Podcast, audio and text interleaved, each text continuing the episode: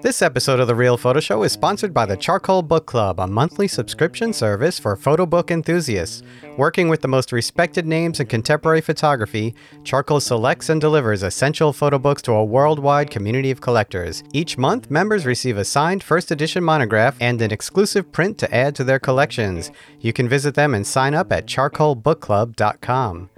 Last month's selection was a small guide to home ownership by Alejandro Cartagena, and I just received that the last few days, so I will be doing a little preview of that book on the Real Photo Show YouTube channel and IGTV at Real Photo Show.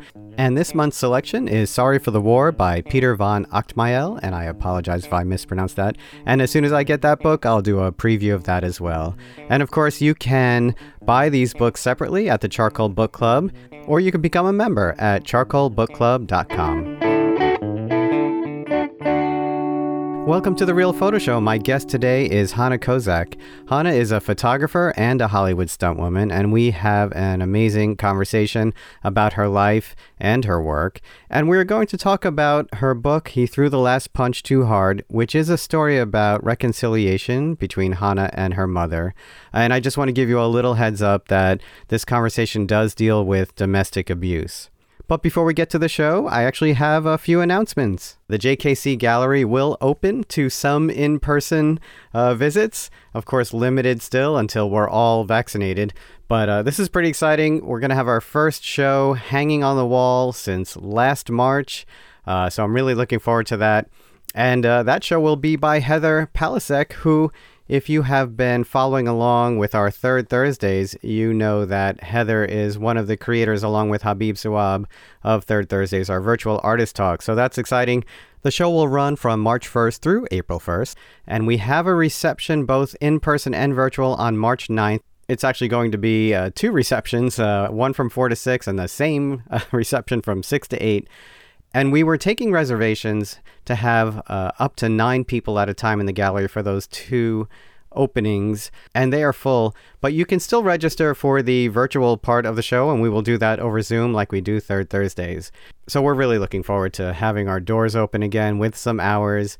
Uh, and if you go to jkcgallery.online, all one word, JKC Gallery, uh, there's details on how you might even visit the gallery. The other event, of course, is Third Thursdays with Heather Palasek and Habib Suab. And our guests for February 18th will be Zakia Woods and Shamir Racine. And you can find out more about that virtual talk at jkcgallery.online as well and register there for our Zoom talk. All right, so again, my guest is Hannah Kozak. And Hannah has led a pretty interesting life as a stunt woman, as a photographer, her father was a Holocaust survivor who survived eight labor camps, and we talk about that work. But the majority of this conversation is about Hannah's book, He Threw the Last Punch Too Hard, which is a visual story about reconciliation and dealing with domestic abuse. And it centers around Hannah's relationship with her mother, who left her when she was very young, and became involved in an abusive relationship, which Hannah witnessed. And we just have a, an amazing conversation about her life and this journey of forgiveness with her mother, and also Hannah's belief in the power of photography to heal. So, Hannah's going to speak very personally and very honestly, uh, and it's just a, a great conversation. And let me just give a quick thank you to Ryan Casey, who is my frequent partner at the JKC Gallery. Uh, Ryan introduced me to Hannah, and also Ryan is including Hannah Kozak's work in a group show that Ryan will be curating this summer, so stay tuned for that. All right, everyone. Thank you for listening. Enjoy the show, and we will talk soon. My name is Hannah Kozak, and I'm a photographer. I live in Los Angeles. Thank you for having me this morning.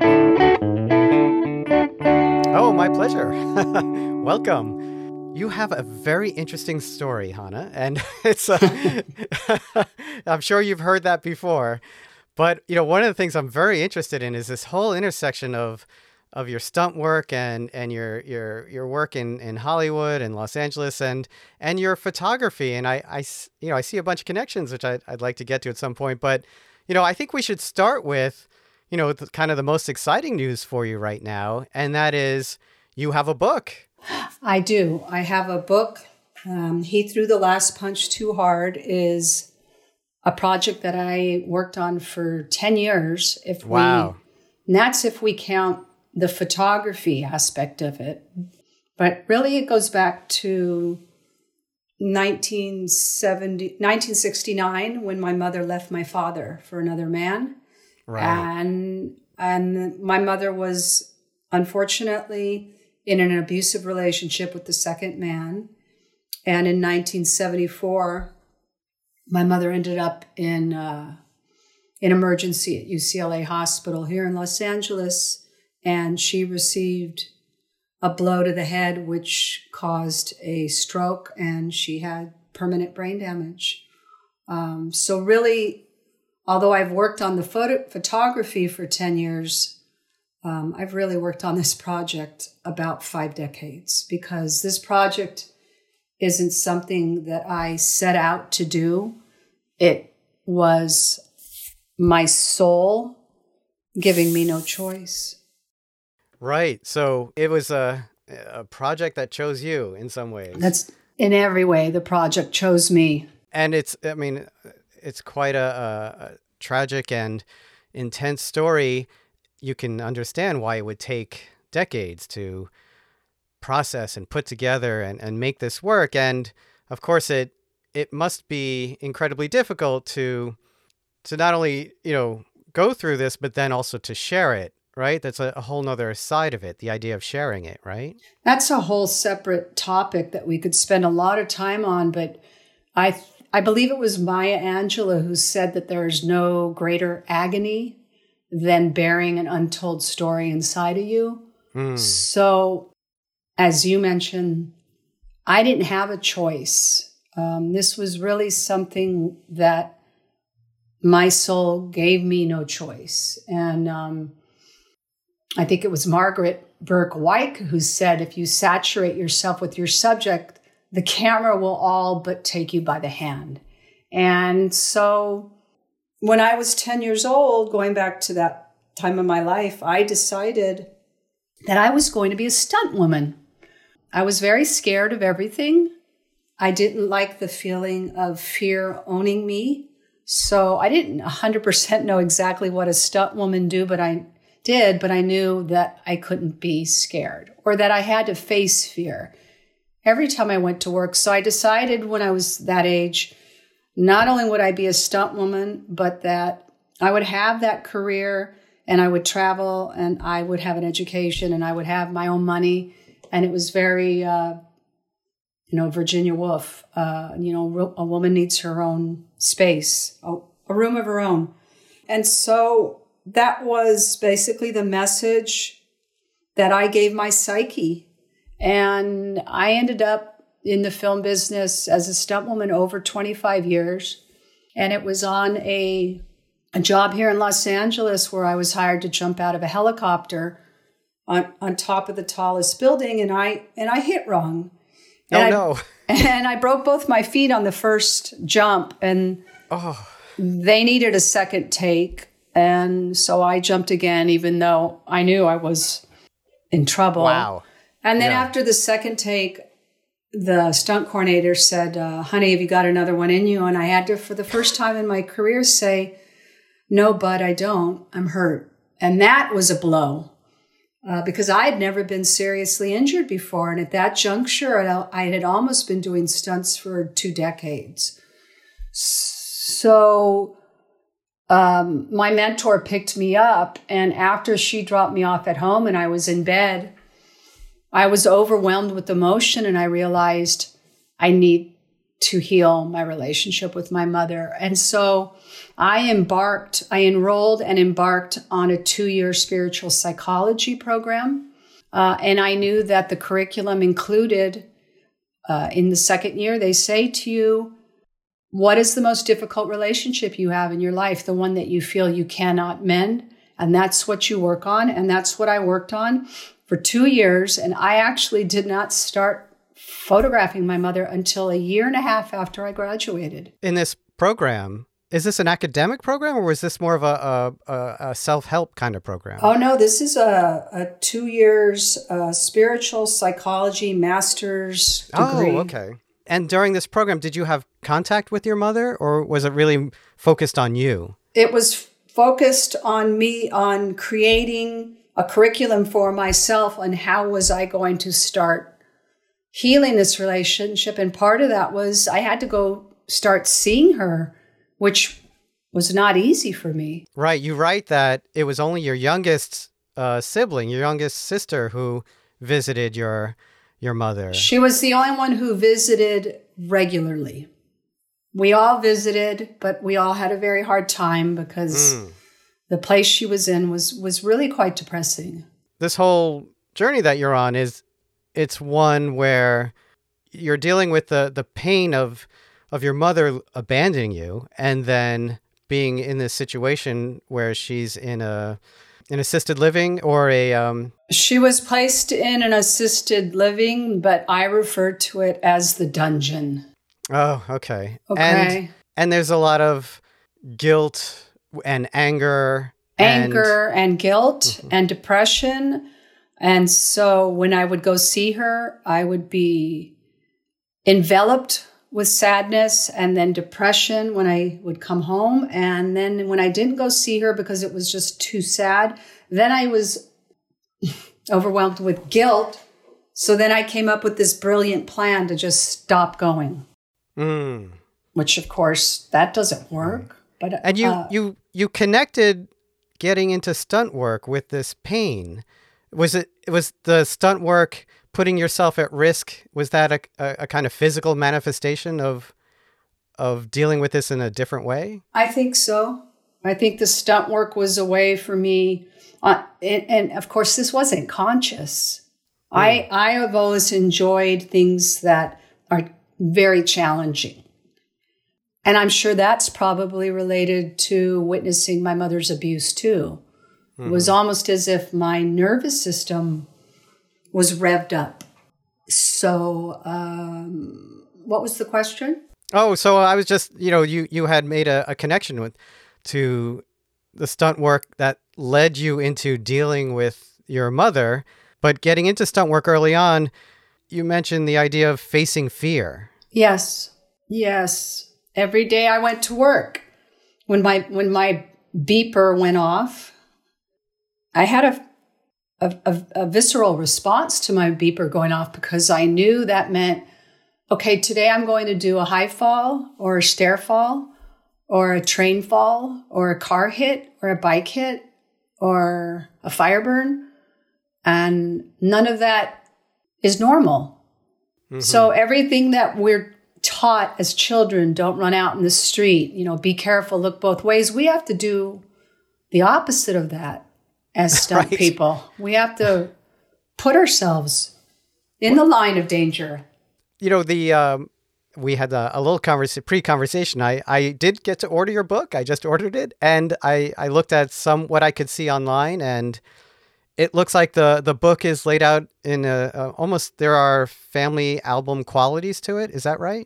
Yes, my um my wonderful uh, photo editor, editor uh, Regina Monfort who um, came and stayed with me for four days from New York.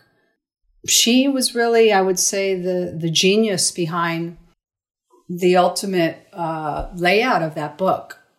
She took approximately 600 images that I had edited from my thousands of images over 10 years, and she chose 51 images for the modern contemporary images, but then she brought in vintage images, which, mm. and that's what gives the uh, the book the the photo album look at the beginning. Oh, and, okay. And that was a team decision with my designer and my publisher, right, as well. And then we went. I went into my files, so we had archives as well it was a bit of creative self interrogation. mm, I bet. Yes. Um, so, um, And and there really is a, a focus on forgiveness with this work, right? Not only is there a focus on it, it was the original title. Oh, wow. The original title was Forgiveness and Compassion. And once I achieved that, I knew that that working title no longer was appropriate for this book. So it just came to me one night that this is really a story about the aftermath of domestic violence and the reconciliation of a mother daughter.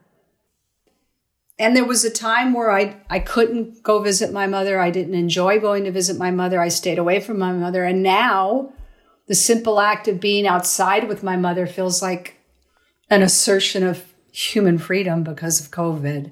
So, um, oh, wow. Yeah. I have to say that shame dies when stories are told in safe places. Hmm.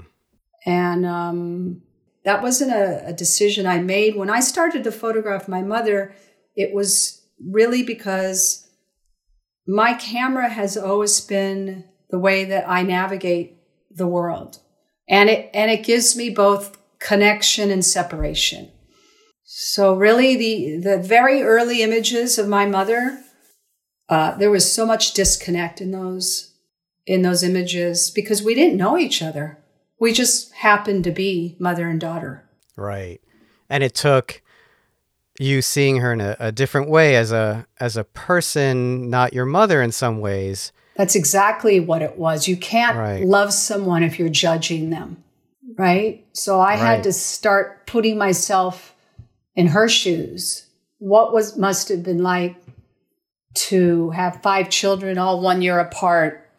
And my father was a Holocaust survivor. He survived eight Nazi forced labor camps. My father did not believe. I read in, that. Yeah. Eight camps. But, well, actually, that's quite common being when, moved around when you were uh, uh, when you were doing labor Hmm. because they they would just move the prisoners according to the the needs that they had and where the prisoner would fit in so he did not believe in any kind of help no maids no cooks so there's my mother who was not domestic at home during the day and all night with five children all running around all one year apart and i think basically she kind of started to lose her mind. So my father sent her to a therapist, and the therapist said she needs to get out of the house. Hmm. So she went to work in a hospital, and that's where she met her second husband. Who worked at the hospital? He was a patient. Oh. He was a patient there. He had had an injury. So that's really how it began. And I started to photograph her December I know the exact date, December hmm. 15th, 2009. And I kept photographing her for 10 years. But as part of that journey, I knew I'm going to publish into this into a book someday. I have to tell my mother's story. I need to share this because that's what we do as humans. And owning my story, forget about stunts. Owning my story was the bravest thing I ever did. It's much easier to stay in shame and hide it. Mm. And and actually I did when I was little. When I was younger I thought we we have a very bad family. I come from a bad family. But that's not true. And that was part of what I learned in the spiritual psychology program that that's part of growing up.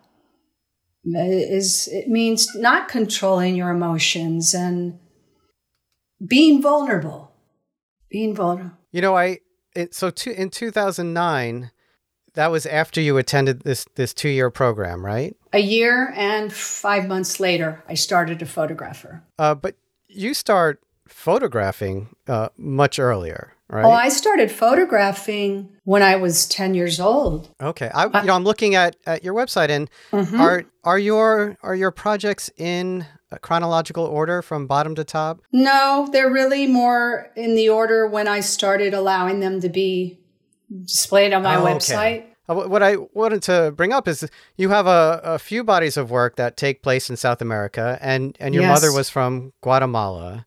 And did that start your connection to Central and South America? My connection to Central America began with my first trip to Guatemala, and I've been there since seven times. I'm very pulled there.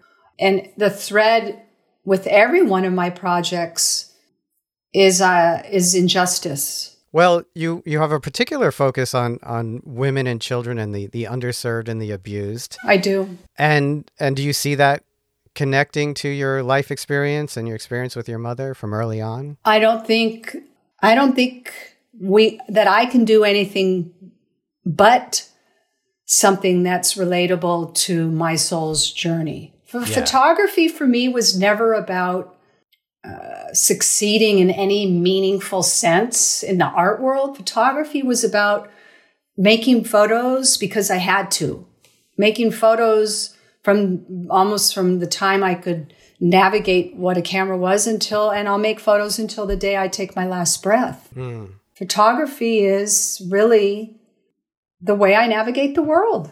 You know, and I believe that there's there are two types of photos. There's one that you make with the camera and there's one you make with your heart. And I make all my photos. I don't take photos, I make photos. And you you have uh, a few bodies of work that's on well, it's just nudes on your website and then pain and loneliness mm-hmm. uh, as well. Are these nudes done over different periods of your life or different the years? Pain and Loneliness series started after my marriage ended, and I had been going back and forth with my ex about a year. And then I started a stringent Kundalini yoga practice to help with the emotions and the commotion because it triggered, when the relationship ended, it triggered all my abandonment. Okay. So the self portrait series began with me photographing myself nude and then I put them away I think for 10 years because I thought I'm nude what am I going to do with these and then another relationship went south that triggered my abandonment again and um, I think it was in 2014 so oh my god I shot I hmm. photographed those original images in 2000 so 2014, you won the the Julia Margaret Cameron Award for Female I, Photographer of the Year. I did for those yeah. images, which were really just my psychological uh, way of dealing with with a lot of a lot of trauma. Well, that, and I bring that up, you know, the idea of these being over different periods of your life or different years, because that that's another form of of sharing your vulnerability, right? It is, and um, I learned that uh, we can't heal what we don't reveal, mm. and and being willing to be rejected, I think, is part of what it takes to really be authentic. And no, it was never easy for me to share images of myself, particularly uh, nudes. But then I started studying nude photography and nudes in general in the art world. And you know, I, I there's a big difference between naked which is accidental and perhaps shameful, and nudes, which are intentional and purposeful. And in the work uh, Solitude, are you wearing a hospital bracelet in some of those photos? Yes. Okay. Another way of, of sharing a, a period in your life? Just, I had been in the hospital for whatever reason, and I just left whatever was on me on me. I didn't. Oh, okay. I, I, I really wanted the photos just to be as um, authentic as possible. Right. Yeah, and so there's there's that, and there's lines and scars, and mm-hmm. you know, like just showing showing your skin and and showing you know the the the pain in life, right? That's what it is, and I think it, uh, Plato wrote a dialogue about you know what is courage, and courage really is a certain endurance of the soul or, or wise endurance. It's, it's like strength in the face of knowledge of what is really to be feared and then acting on that truth. Mm-hmm. In, instead of, like I said before, being shame based. We can't heal anything when we're filled with shame. Right.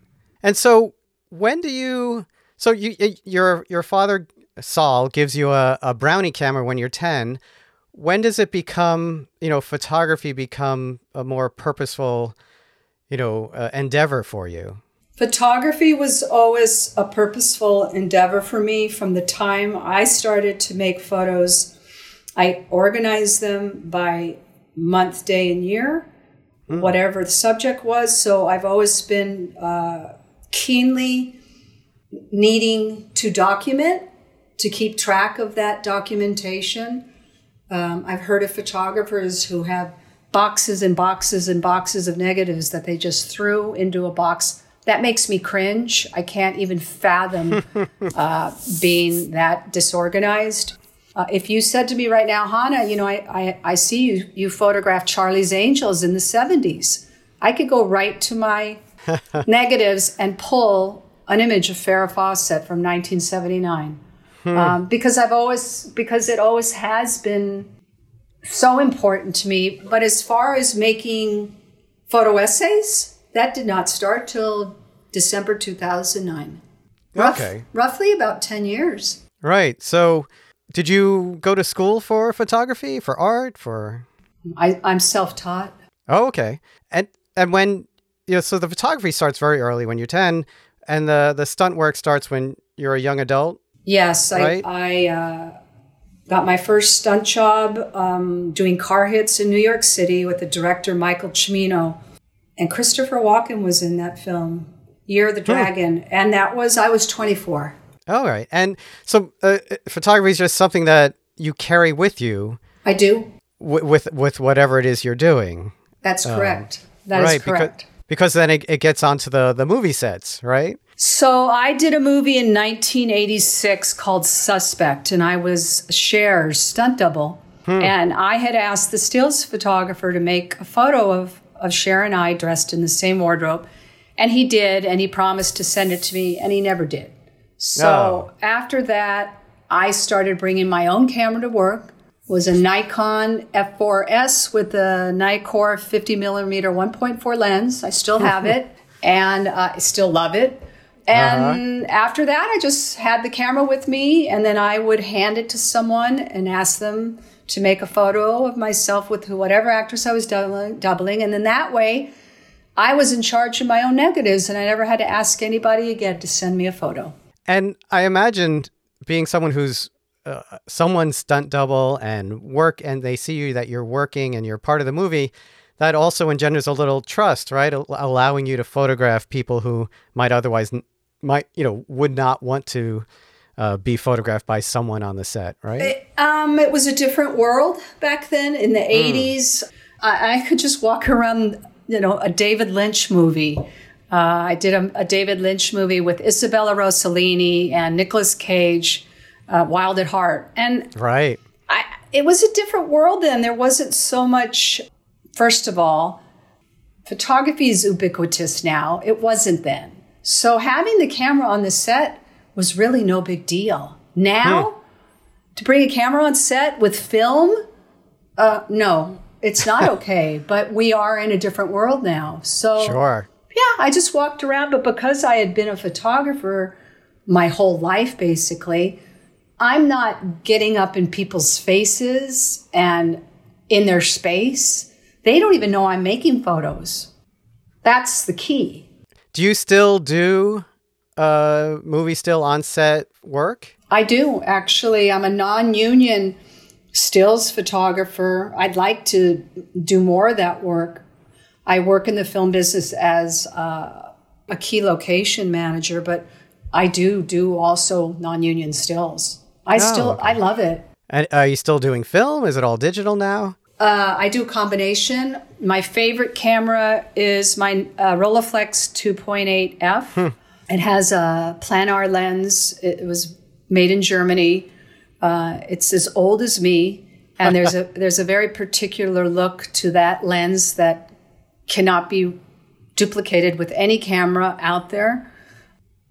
I also love my Holga. It's the antithesis huh. of digital. Sure. I love. yeah. I've done some of my favorite photos, not only of my mother, but the project where I went to retrace my father's footsteps, and I ended up going mm. to 18 camps in Poland and Germany and the Czech Republic. That was Survivor, My Father's Ghosts, right? Correct. And that was a show at the Los Angeles Museum of the Holocaust uh, two years ago for three months. And some of my favorite photos are made with film cameras. Uh, mm-hmm. My Holga, my, my Rolleiflex. I also, like I said, have the Nikon F4S. But I also shoot digital. There's a time and a place for digital, shooting stills on movie sets, for example. Um, I'm in the Fuji film world. I broke up with Canon about five years ago. uh, we're not friends anymore. Uh, there's just no reason to go back there. The Fuji is just the I like the weight of it. Mm-hmm. Um, and the first time I picked up that XT1, I was actually uh, on my way to Poland and uh, it feels like an analog camera. It does. I, it does. I, I, I, occasionally use the X100 series, which uh, just feels like a little Leica. Yeah. Right, like a little Leica. and so, in answer to your question, both, both, and one is not better than the other. They're, I feel the same they're, way. They're different. Mm-hmm. Although for the series on the camps that I went to for my father. The first time I went to Poland, I photographed with my digital camera, which at that time was a Canon 5D Mark II, I mm. believe. I believe, um, and the photos did not have the layers, uh, did not have the texture, did not have the depth, did not have the grain that I needed to give them a war torn Europe look, if you will. Well, the, the the work you have on your site, there's just five uh, images on there. They those they look are, like those are Rollei. me going back and made with my Rolleiflex. That's what it looks like. It looks like Rollei images. Yep. That's correct. And uh, yeah, you yeah. you can see the Rollei look because you also as someone who understands photography, there's a very particular look. First of all, it's square format. Second but, of all, yeah. that the look of that planar lens. Yes, it's, it's, that lens. It's delicious, yeah, really. Yeah. When when you were making this work, and and I'm sorry that I don't know this. Is is your father still with you? My father died on Christmas 2012. Mm. T- Ten days later, I booked my first trip to Poland. Oh, okay. So this work was made after your father passed.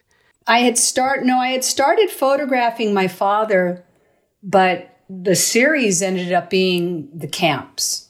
Right. And, Did he know that you were yeah. planning on doing this, on visiting the camps? He kept telling me to tell his story. Okay. Uh, it became another uh, project that would take up, that one took up about eight years of my life.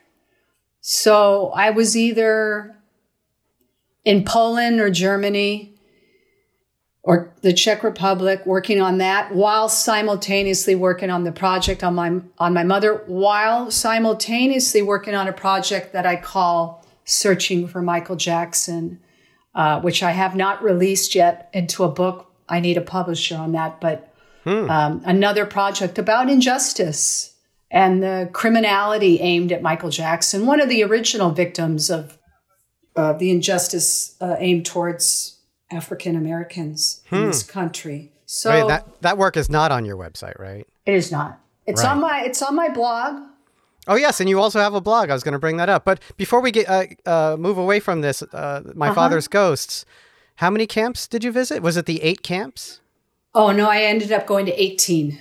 Oh, 18. Okay. I wanted to fully flesh out the project, um, and I felt that and I think it was Diane Arbus said that the more personal you make something, the more universal it is. So instead of it just being a project about my father, it's also it's a dialogue about the Holocaust and and you're in it, right? You put yourself in those some of those photos, right? I'm in it. I don't I don't know how to make work without me being in it because it's part of me.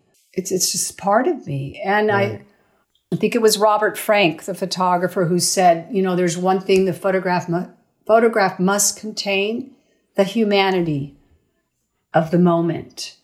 And I don't know how how to how to make work without me being there. It's it's it's me. It's right. a part of me. And in connecting this, because you know, telling your father's story, uh, putting yourself in there, of course, makes sense. But were there other elements that made it more personal to your father? Uh, were you able to find symbolism and imagery? And, and I don't know if you included any sort of archival or family images in there as I well. I did. Oh, okay. I actually went back to my father's hometown multiple times, and I, on the second trip, I brought a family photo that he had of his some of his siblings, and they were all killed during the war. And uh, I photographed that in front of the river where he used to play as a little boy, Oh, and okay. and my hand. right. Yeah, Uh, you just reminded me in, in, in talking about telling someone else's story in your family as well as your own story. In the in the story about your mother and, and your relationship with your mother, and uh, he threw the last punch too hard. Are you also telling a story with your siblings in that work? Well, when you get the book, uh, you will you'll be able to read my essay, which I also worked on that for a long time.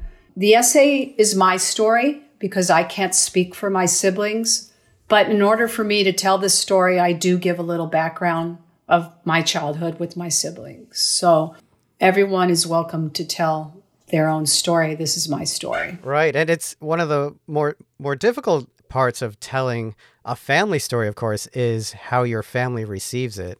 What kind of conversations or, or feedback Oh, have so? I can tell you that when I flew to Guatemala for a writer's workshop with Ho, um, Joyce Maynard, where I studied with Joyce, and also I met Hope Edelman there, who ended up being the uh, text editor on my essay. I asked Joyce that exact question.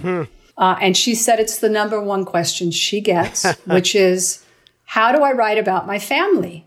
And her answer, which I never forgot, was, Write like you're an orphan. oh wow, Well, because if you don't write like you're an orphan, you're going to lie and you're going to cover and you're going to try to protect. And in doing so, readers now are highly intelligent and mm-hmm. they, they know when you're leaving stuff out. So Right. it's it's pointless.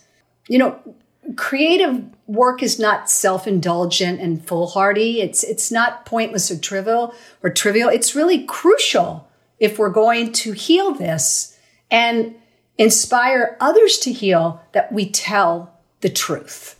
No, I, I agree completely. Right? Uh, yeah, So- no, I, I completely agree. And you know, the the other thing about that is, no matter what you do in order to try to make it as accurate as possible, it's always going to feel like a lie to somebody else or a misremember, or right, or or you didn't get that right in that way, right? There's no way that Right. the, all It's of you are going to remember things the same way. That's exactly right. And like I said, everybody's welcome to do their own project. Okay. Uh, Go ahead, have at it. I like that. I, I like that a lot. Uh, but really, in order to heal from the damage in, a, in, in our families and help and reach out to others, I have to give very little value to somebody else's opinion of me.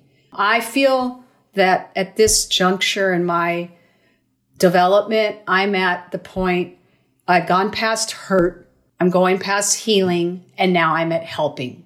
Hmm. That that's what we do. We hurt, we heal, we help. If we don't do that, we can stay in addiction mode. That doesn't help anyone, and in fact, all that does is hurt ourselves. Mm-hmm. So that was part of my journey of enrolling in a two-year psychology program instead of working and earning money. It was more important to me to heal and and and look, going against the grain has always felt natural for me anyway. So Well, how many how many stunt women were were working at the time you were doing it? when I was uh, when I got into stunts in the '80s, we all knew each other by by first name. It was there was really a handful of us who were making a living.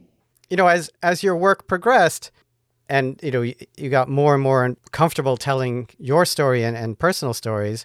Did you see a, a change in style in your photography? Oh my goodness, yes. Yeah, I, could would, see it. I, I- yes, in fact, I would say photographing my mother for 10 years made me a better photographer. First of all, I probably went through 10 different cameras in Oh, that wow. in that 10 years. Yeah. Yeah, Hmm. I mean, it definitely made me dig deeper as a photographer. And I, I think, you know, at some point you start including a more impressionistic style as well, right? Exactly. Exactly. At the beginning, they were just pictures of my mother in a wheelchair. That's not uh, a way to tell a story that's going to be of interest to anybody. And so, going back to the genius of my photo editor, Regina Monfort, who, by the way, worked for Richard Avedon and Irving Penn, not to name drop, but I'm name, not, but I'm name dropping oh, come on. You worked with Charlie's because Angels. because because I should, right? right. yes. You should be Um, proud was- of the work I'm and the life. I'm proud of the book. I'm proud of something that I get emails and direct messages uh, from people that have felt that now I've given them permission to tell their story. I can believe it. Absolutely. Mm-hmm. I, I want to make this is a little off topic, a little off to the side, but I'm looking at your flower photos. with- And are those made with the Holga? Those were made with the Rolleiflex. Oh, the Rolleiflex. Wow, because they definitely have a, a soft impressionism uh, Uh-huh. to them. Painterly, definitely. And uh, you you call it, we love flowers so much we kill them. And I, I tell my students every year, you know, because students have a very romantic idea of flowers, Right. you know, and everybody comes from a tradition of giving flowers as a sign of romance. And I always say, you know, flowers are really just decapitated sex organs. That's it. That that's a really funny, interesting way of putting it. Um, Yeah. For me, you know, it was actually inspired by I would bring flowers to my mother to brighten her room because it, it's an aging facility, right? Um, and I'd bring the dead flowers back to my house because I didn't want to discard them in the trash because I'm a big recycling person. And I wanted them to go back to the earth. Compost, yes. Yeah, and then I realized there was so much beauty in those flowers when I brought them to her. And then the flowers start to die. And I started the project because I wanted to explore the beauty in the flowers' deaths and to make very quiet, honest photos that had no sentimentality.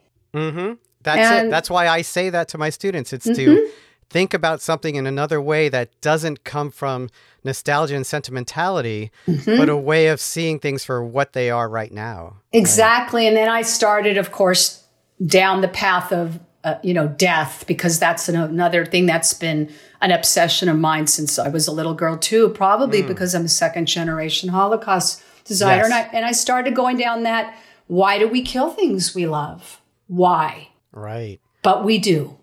Yeah. And why do and why do we hurt things that we love?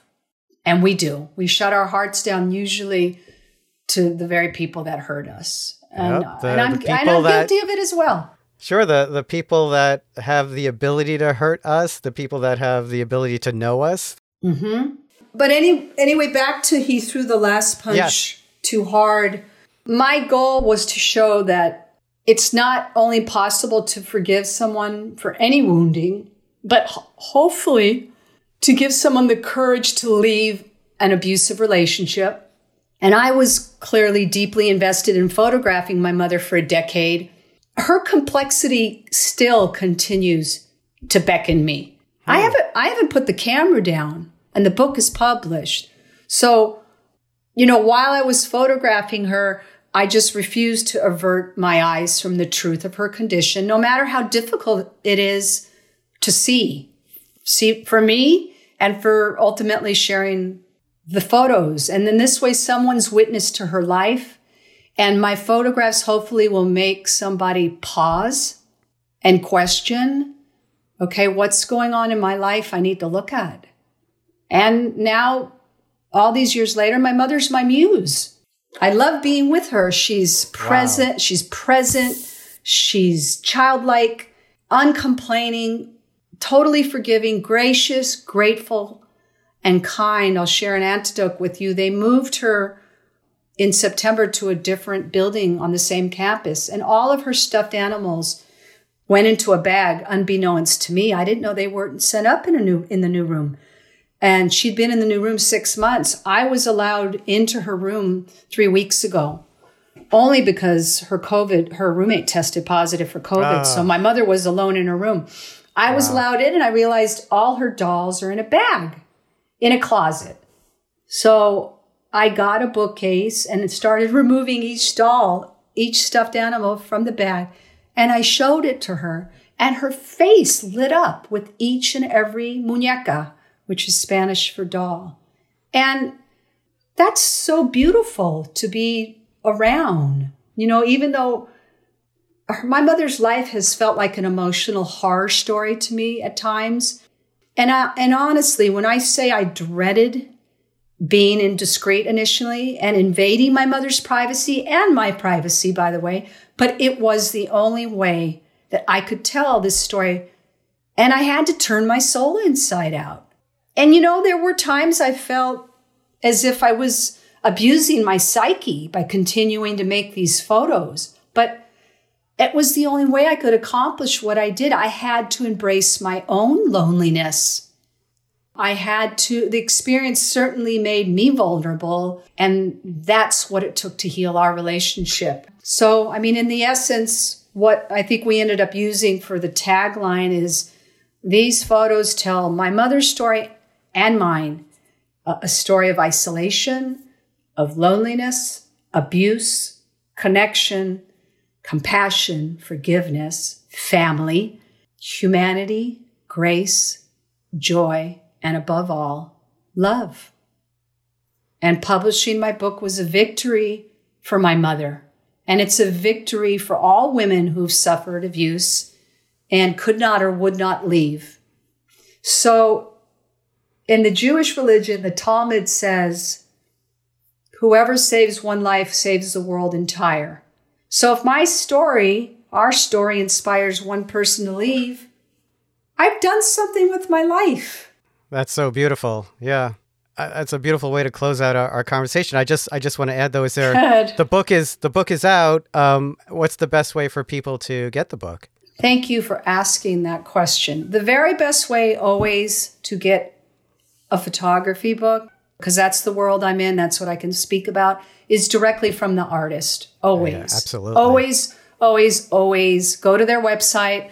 And mine is hanakozak.com backslash bookstore. You'll see a little three minute video I created there to accompany my book. You can also go to, if you're in Germany, there's a wonderful little bookstore called Cafe Lehmitz.